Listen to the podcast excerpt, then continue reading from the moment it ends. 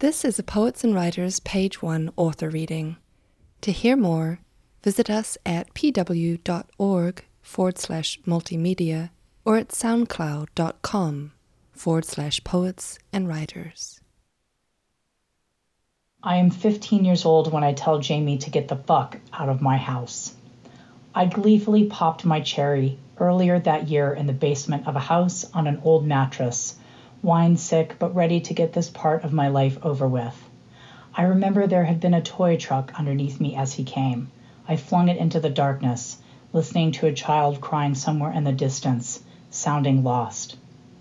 Jamie and I were drunk on the whiskey and cokes conned from men we'd chatted up in a bar in Denver. We'd hitched one Saturday night, ready for adventures of the kind that could not be had in a small town that sat at the bottom of a mountain the trees swaying above our trailers, our dingy houses, our wild, furious hearts. We had told the men at the bar that we were in our 20s, and they had laughed and said they'd love to buy us drinks, love to take us home.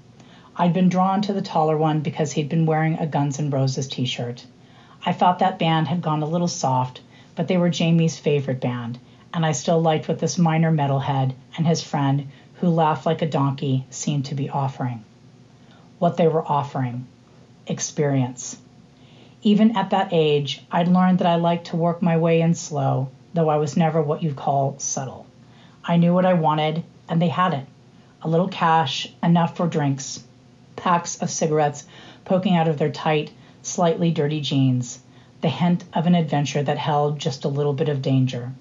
If I was honest with myself, it was especially the last thing. This was the time that I learned to test myself, test my limits, find out what I could do and come back from, what I could do and survive. I had decided that we would go home with them when one of them asked me what it was like to live in Idaho Springs. There was something about his tone, mocking, superior, cruel even. Up until then, we'd been having a great time, bonding over metal, arguing, my long brown hand slamming playfully down on the arm of the man who had been supplying us with cigarettes all night. I've been wondering what his thighs looked like under those tight jeans, what it would be like to get on top of them. What do you mean by that? I asked, my eyes going flat as a cat's. He blinked rapidly. He was dark eyed, tall, long haired. I remember thinking when we first let them approach us that he was the kind of man I would have wanted as a boyfriend if I was the kind of person who would ever want that. Even then, I knew that wasn't for me, that there were some things better left untouched. He said, Well, it's just Idaho Springs is full of white trash. Sorry, you're cool though. I had closed my eyes then, and when I opened them, he was looking at me like he just handed me something beautiful like a dime bag or roses. Do I look like trash to you? I asked. He stammered. Shit, I wasn't even white. I lit a smoke and squinted up at him, Jamie babbling nervously in the background, my hand fluttering behind me, trying to shut her up. His friend told me I looked like a hot piece of ass. I am a hot piece of ass, I said. He laughed his donkey laugh. You laugh like a donkey, I said. His mouth clapped shut then a minute later opened again with "You trash bitch."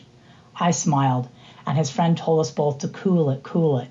He said that's not what I meant, and that there was good shit at his place, and we should just forget about what he said. I told him I couldn't forget, but that he should remember that trash rejected him.